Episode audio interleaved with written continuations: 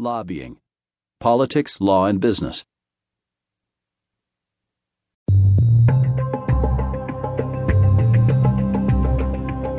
In a perfect world, elected officials in democratic countries would make decisions in the public interest after considering issues objectively and impartially. This is how parliaments and other representative bodies are supposed to work. In reality, however, politicians around the world are subject